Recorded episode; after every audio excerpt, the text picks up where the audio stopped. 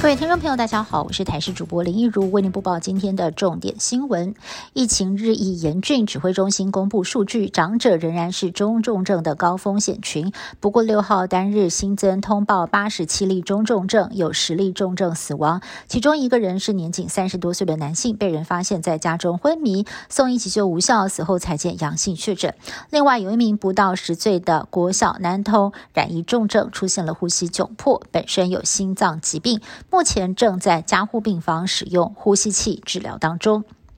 新北市有一名七十九岁的妇人，腹部疼痛到医院诊所就医，医生研判疑似是盲肠炎，开立了转诊单，要他赶快去大医院救治。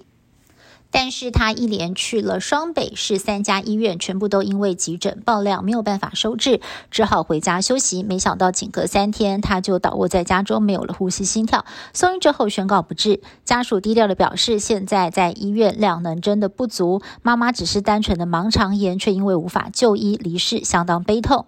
而指挥中心回应，会持续的利用社区筛检站、防疫门诊分流，希望大家把急诊留给最需要的人。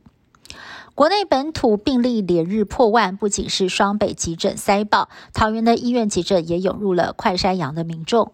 国军桃园总医院急诊部医师在脸书上抛出照片，急诊室外大排长龙，急诊柜台只有两名护理师，却要协助数百名快筛阳性新冠确诊者和急症患者挂号领药，将近十二个小时没喝水、没吃饭，令人心疼。周末就是母亲节了，但是台湾的本土确诊人数一天比一天还要多，让不少人担心这样还能够回家过节吗？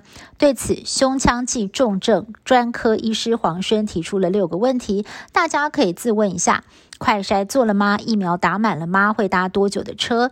因为这关系到要不要上厕所或者是用餐。如果需要。就得更注意防疫工作。另外，路途当中如果无法保持社交距离，建议民众避免交谈，口罩戴好。还有脱险工具，像是社交距离 App、快筛试剂，还有家庭常备药等等，都可以先准备好。